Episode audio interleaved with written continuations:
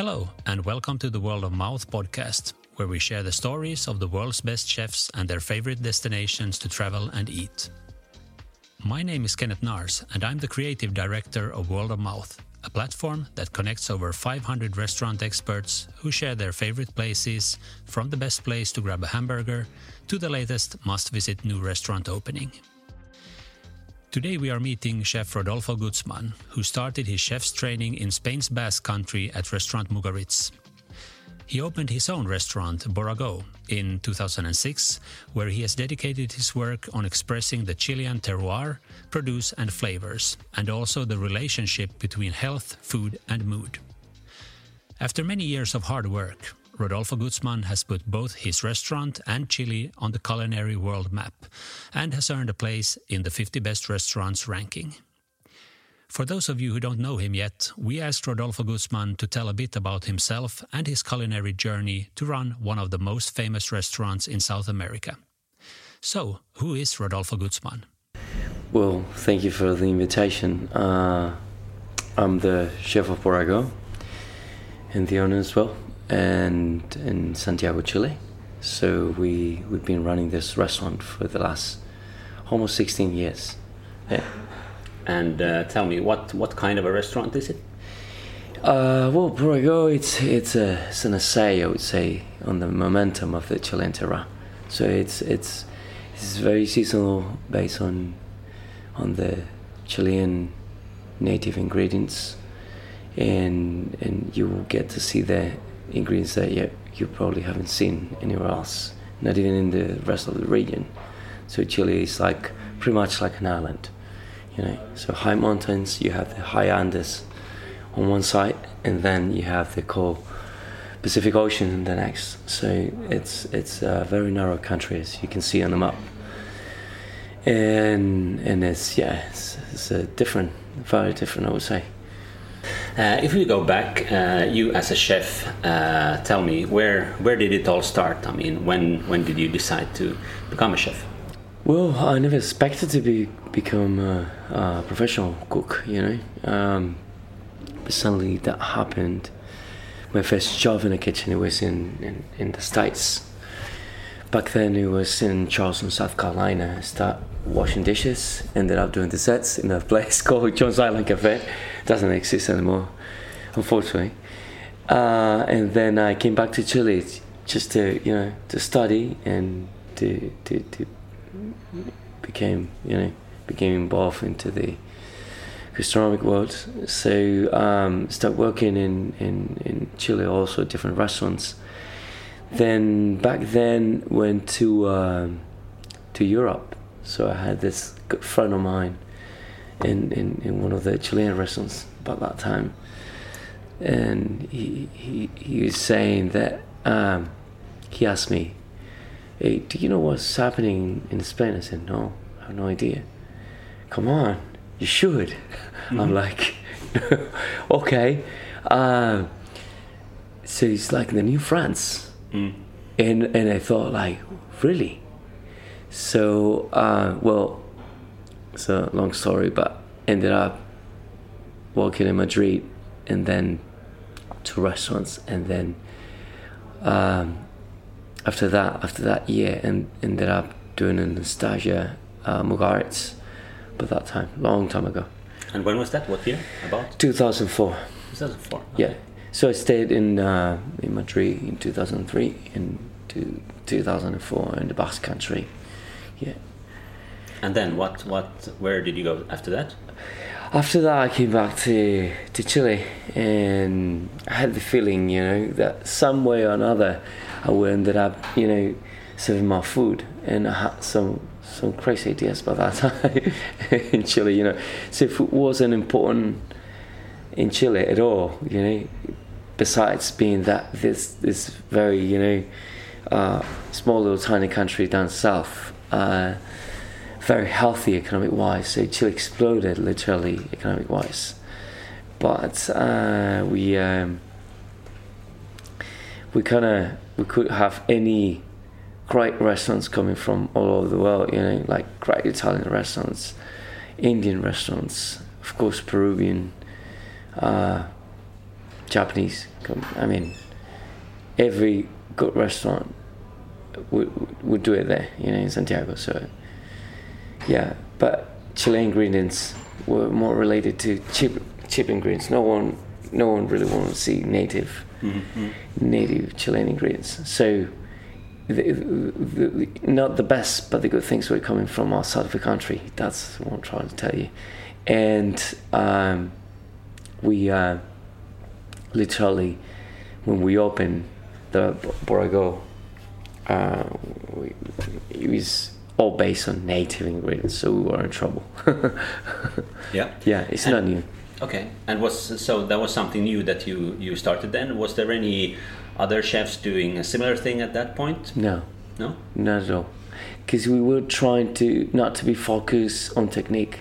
So we said like uh, we wanted to do something truly different, very different to whatever we saw in, in, in Europe, and we were trying to uh, to achieve something very Chilean. It was so obvious, you know. At least eighty percent of us we have Mapuche blood, so we're truly an example of mestizo, you know. Um, and so Mapuche, they, they've been in the Chilean land for the last 12,000 years. So that's quite a long time. And we used to say we have no culture. Well, I said, this is not true. We have very unique ingredients. It's not worth. We have to experiment. We have to explore. We have to discover things. And because of that, I have to get rid of all what I learned in, in, in Europe. At that time, it was hard because I, I, it was in the great restaurants, you know. Mm.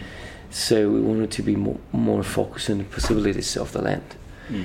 And we wanted to do something different at the same time, and and so that's how everything started. So we said if we wanted to do uh, truly uh, indigenous based Chilean cuisine, has to be with the original ingredients. So we start a big, long learning pro- process. You know, you know, we never thought to discover things that we nowadays we we were managing. You know, like not not even in a dream. We were happy about one ingredient meant one possibility. We were super happy. Chile is one of the biggest endemic countries in the world. So that means that you you'll get to see things in certain areas that for such a small amount of time that they grow, they're fantastic. But Chileans, we never, never exploded. Uh, since the Spanish came 500 years ago, we were pretending to be Europeans. And then back in the 90s, we were trying to be Americans. so I say, like, we got to do something. So this this small little tiny restaurant first house, it was very, very small. Uh, no partners, no nothing. We started as a journey. Uh, and and um, so we start that that that journey. Well, at that time, you uh, in the other South uh, American countries, there were similar things happening in restaurants and so. Uh, was that something that you uh, looked at and, and learned something from, or did you cooperate with them, or were you sort of isolated countries? Not at all. Not at all. Uh, not conscious. Not um, really conscious. What was truly happening in Peru, for instance, or Mexico a little bit. I felt a little bit of Puyo, you know, at that time, talking about back in 2006. Um, a little bit, uh, you know, Chile was very isolated, I would say, yeah. Um, so um, there was there was nothing around. Food wasn't important, really. It was too many other things were important to Chileans, but food, nah, not really much. Restaurants were for uh, different purposes, you know. So, but um, so we had no choice, and we have to learn our own thing, and and start, you know, we start making notes every season. So since the the seasons are very short, we we had no choice. We have to say, okay, we did this with this ingredient, worked, amazing. So we next year we won't forget, and that's how it, everything started. So documenting and learning. Yeah, we, we didn't want it to be documenting chefs or something like that. I know nowadays, sorry, trendy, whatever. But at that time, at that time, we had this big need of of a learn, to learn, you know. So we start meeting people, asking, a in down south in Patagonia. My family's from down south. So I was asking, hey, could you grab this waffles for us and send it to a restaurant?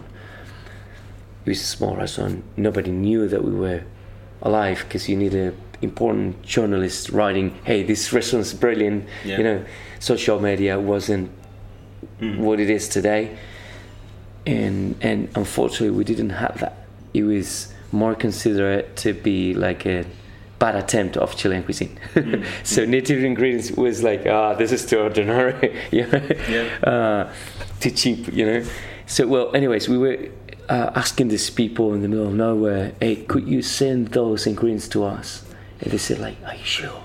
We, this is this is the things that we're eating at home. I said like, yes, please do it. So this small little tiny box, you know, they were delivering in that way, not great quality delivery. So we learned a few things within the next few years. But the rest, the restaurant was in a bankruptcy, so we were doing terrible. I had no partners, but I had this small little tiny restaurant, you know.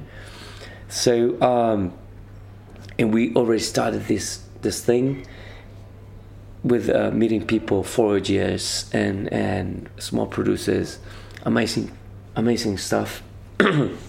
so my my wife had the brilliant, well, brilliant, not non brilliant idea of moving the restaurant, but it was done. It was, I mean, it was a small restaurant, so they took me over to. Uh, to this uh, beautiful restaurant. It was also in the bankruptcy. It was closed for the last. It's been closed for the last two years. In San- Santiago? In Santiago, yeah, super famous. So I went there, and I said to everyone, like, why, why are you bringing me here?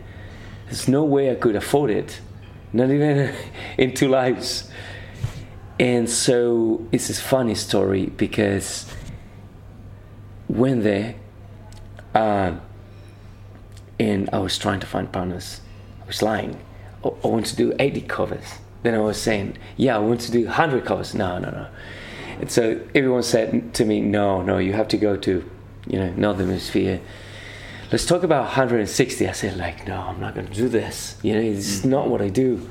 Uh, and so I was trying to ask a, you know, a credit from the bank, and and and they say like, "What you have? You have a house?" No, I have not. I have this small little tiny restaurant. I'm sorry, we cannot help you. But there, there was this this program, government program called Fogape. I still, it's a funny story. And and uh, so I went to, the bank told me, hey, go to Fogape. Maybe they can, you know, help you out a little bit, you know, to guide you at least, you know, because you have nothing. So, so when they there, and the guy looked at me and said, like, you know what? I like your project. I'm, I'm, I'm going to give you support for the bank. Yeah. and I was super So happy. And, and, and, and I said, like, this guy's crazy. He's the first person on earth to say yes. So I went to the bank. And, and the woman said, okay. So they worked together, you know, Fogape at the bank. And okay, I'll give you the money, no problem. So you can you can move your restaurant. I said like, really? And she's like, yes, of course. They they say they're gonna give you support. So the woman, it was one of the managers. So she did the thing, put put the money on my account, and then so she called the guy from Fogape and said like, hey, um, is this true? You know? And the guy said, uh, the guy, the other guy said, he's, he's working no longer here. We fired him up because he was doing a lot of shit. Yeah. So it was a great by mistake. We moved the restaurant. No money in my pockets. I said, like, I called my wife. I got the money. Oh my god, what, what should I do now? We just backed in. We're moving the restaurant, and so we moved the restaurant. Next thing to happen, we invited the entire press from that year, gastronomic press.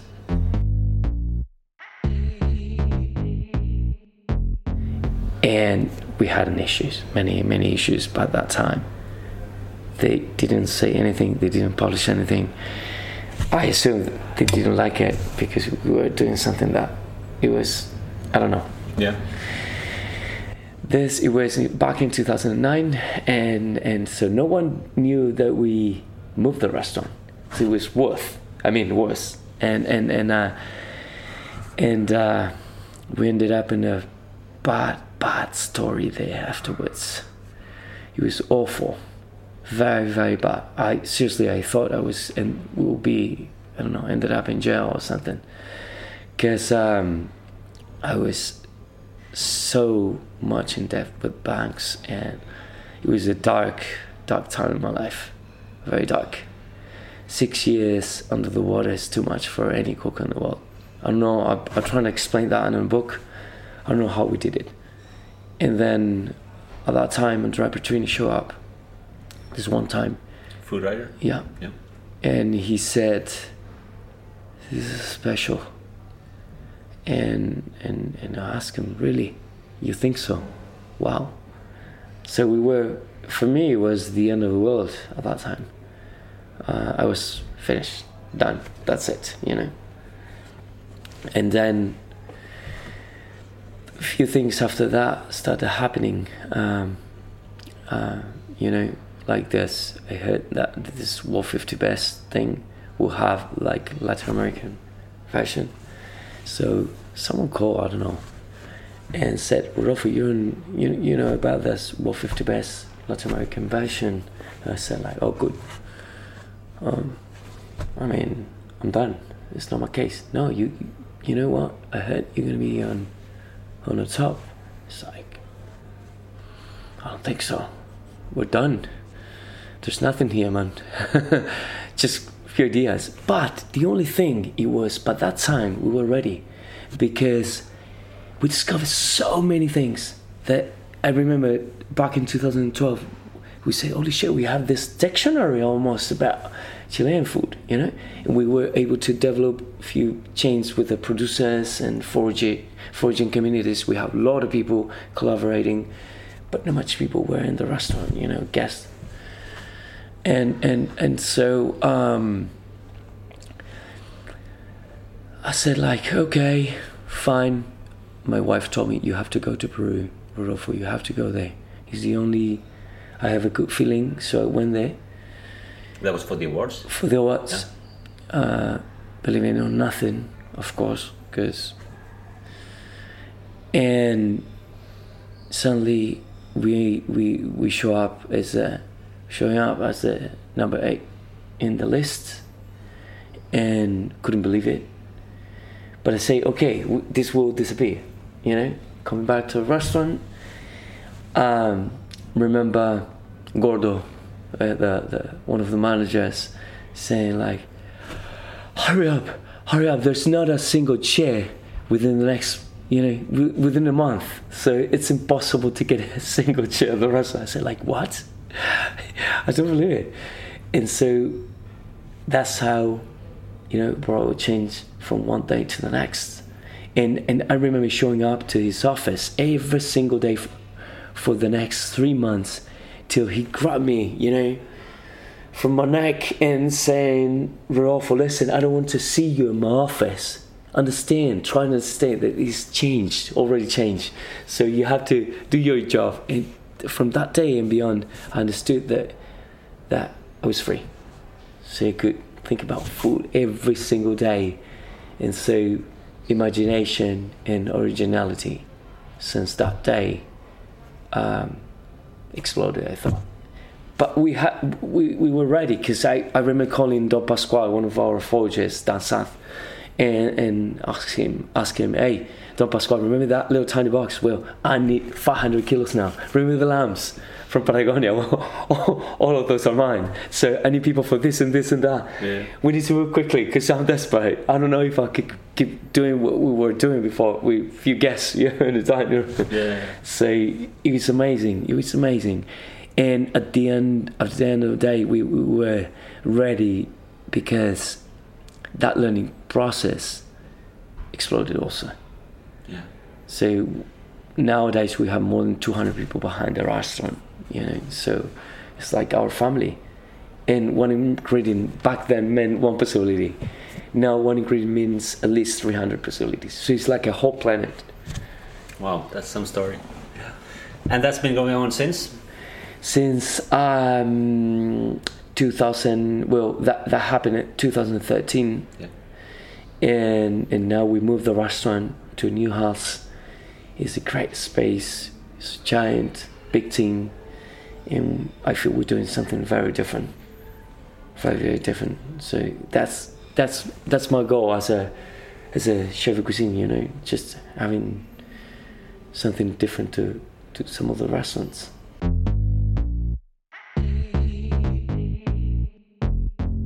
Of course, you have a uh, uh, a long experience on focusing on one your own restaurant that that uh, almost did not exist at one point, and then then you made made big success with it. Uh, but if you look at any restaurant from like a simple the simplest place to the top place, what uh, what would you say? What's the critical factors making a great restaurant? What's what's that magic sprinkle that is uh, the one or two ingredients that you need in in making it? Well, of course, to be a great cook is is very relevant. You know, to build a team, to build too many things, yeah, around a restaurant. But I would say because of that, everything is related to to the cook itself, you know. So perhaps three things for me to understand where you're coming from, who you are, and where you gotta run. Those three things will allow you to develop the momentum of a good restaurant. In any sense, as simple as it is, or as complex as can be, as a fine dining restaurant or a more high end restaurant, if you like yeah, for me, it's those three things. Yeah, yeah. Uh, if we uh, go back to your to Santiago, to your hometown, and talk about restaurants there, um, if you uh, would have uh, me or somebody else as a visitor, uh, which places would you take me to? Which would be the favorite places that I mean, high or low or super simple, traditional? You uh, yeah. any favorites there? Yeah, of course because of because of, of geography, I would take you, of course, to to to to see the countryside, the most typical Chilean food, you know. So Rancho de Doña Maria is one of those places where where I'm going to find some inspiration when I feel lost, you know. Okay.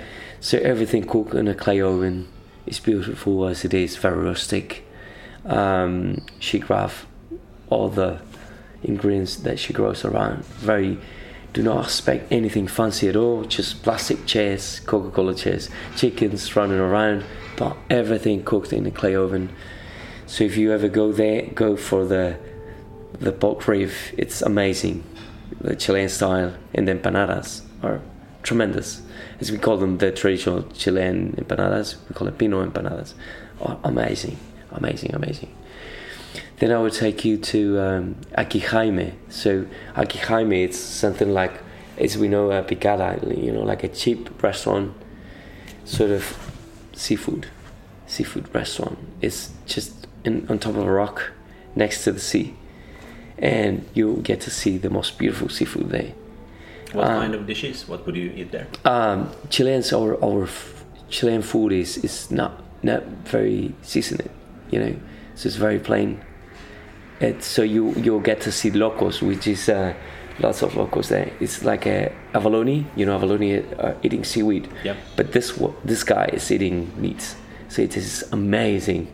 It's really big, you know. Okay. So you, you, we eat it with um, lettuce salad, lemon, lots of lemon juice, a little bit of mayonnaise, and the loco. That's it. Okay. And grilled or, or steamed or steamed, raw? steamed. Okay. Yeah, yeah. That's that's a traditional dish. Chilean dish. Yeah is a is an endemic kind of seafood. Yeah. yeah, it's very unique. You have to taste it. Also piures, also which is a very ancient seafood. You have to taste it. It's nothing like but Chileans we like um, picorocos. Also, also like a sort of like a barnacle okay. family sort of. Yeah, yeah. Very different also. The fish, of course. Um, yeah, Chilean oysters yeah. Uh, very special, very intense. Whatever you taste is very intense in, in our ocean. Yeah. And in Santiago, in the city of Santiago, any place there that you would? Uh... Yeah, of course. Uh, you will you get to see uh, La Calma. Also, it's very good. It's also about seafood. Yeah. Um, you you get to see um, Fuente Mardoqueo, which is we have this beautiful um, culture about sandwiches very weird mix mixes, you know. Um, so I would definitely recommend or Fuente Alemana also. Fuente Alemana is amazing. Chacarero, which is like uh, like uh, green beans, uh, salmon tomatoes, a little bit of mayonnaise and meat. This is giant sandwiches. Okay. Uh, or my my favorite is uh, uh, the the, the uh, avocado and, and meat. So Chilean avocados are very fatty, Mm. very very different, and that's, that's one of my favorite places Yeah. to go. Yeah. yeah, yeah. Any uh, any other like uh, in the top sector? Uh, any other colleagues uh, that you would? Yeah, of course, of course. There's uh, well, you know, because of the pandemic, many restaurants closed. Um, uh, I would say there's a, a few few bistros opening now. You know, after pandemic. Uh, so say it's a whole movement. There's Malvaloca. There's um, uh, Demo. It's a place called Demo Exporagos, doing cool stuff. I really like them. Um, and what else? Yeah, a few few of the places I don't have in mind because they're brand new. You know, I, I like there. There's a bar, cool bar also. It's called Siete Negronis. Very cool. If you ever go go in town, you have to go there Is because is that like modern or classical? it's like a weird mix because it's very classical, I would say, but just right there, tremendously well done. Okay. You know, lots of passion behind the cocktaillery, and it's it's really good. Yeah. Yeah, yeah, Great. Uh, and if we, you travel quite a lot now after the pandemic. Yeah. Uh, if you would uh, be able to visit a few places in Europe or elsewhere in the world, where, which, which places would that be? Any, any favorites out here? yeah. Sure. I'm I'm I'm crazy about Japanese food, so I know it's it's very touristic in a way, but I like Jiro in Japan. Ah, Jiro, yeah. the It's, sushi it's, place. it's like so. This is it. yeah. Yeah. and I love it. uh, I love that. I, I love RyuGin as well. But I love many restaurants around the world. Wouldn't be fair to, to say, but yeah, I can enjoy a lot Japanese food. Yeah. What about uh, we are sitting uh, actually in London right now? Yeah. Uh, which places uh, have you been to here? What would you recommend here to somebody? Well, I've been to uh, Claude Bosi, uh, Bibendum. Ah, It's great. It's great, great, great, great. Uh, I've What been. kind of food did you get there? Uh, it's, it's I would say it's like a French, French English. You know, great makes his signature. You know, it's quite amazing. He's such an amazing cook. Yeah.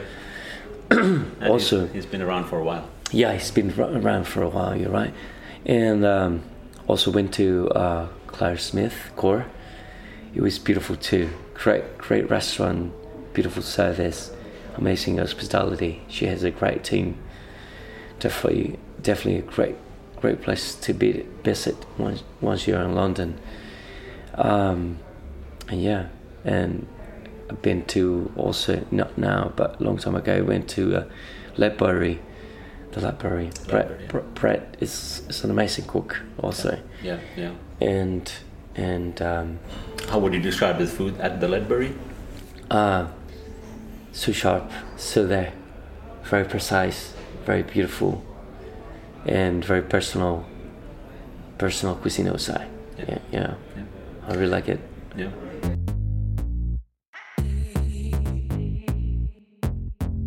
If you would uh, back home in Santiago, you would be at home for a few months, and you could uh, jump on a plane and go anywhere in the world to have a meal at a restaurant. What? Which one would that be? Oh, that's a tough one. Very tough. Etxebarri, maybe?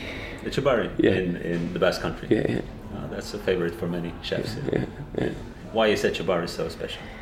I don't know because um, yeah, it's something special. I don't know how, how to say it, how to describe it. It's just about the fire, you know. I think connects. It's it's a learning point for me as a chef. Everything in Borago is about the fire too.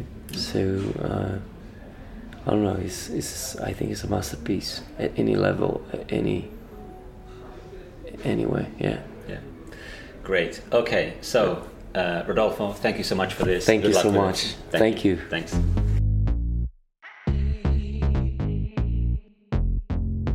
Thank you for listening to the World of Mouth podcast with Rodolfo Guzman in Santiago, Chile.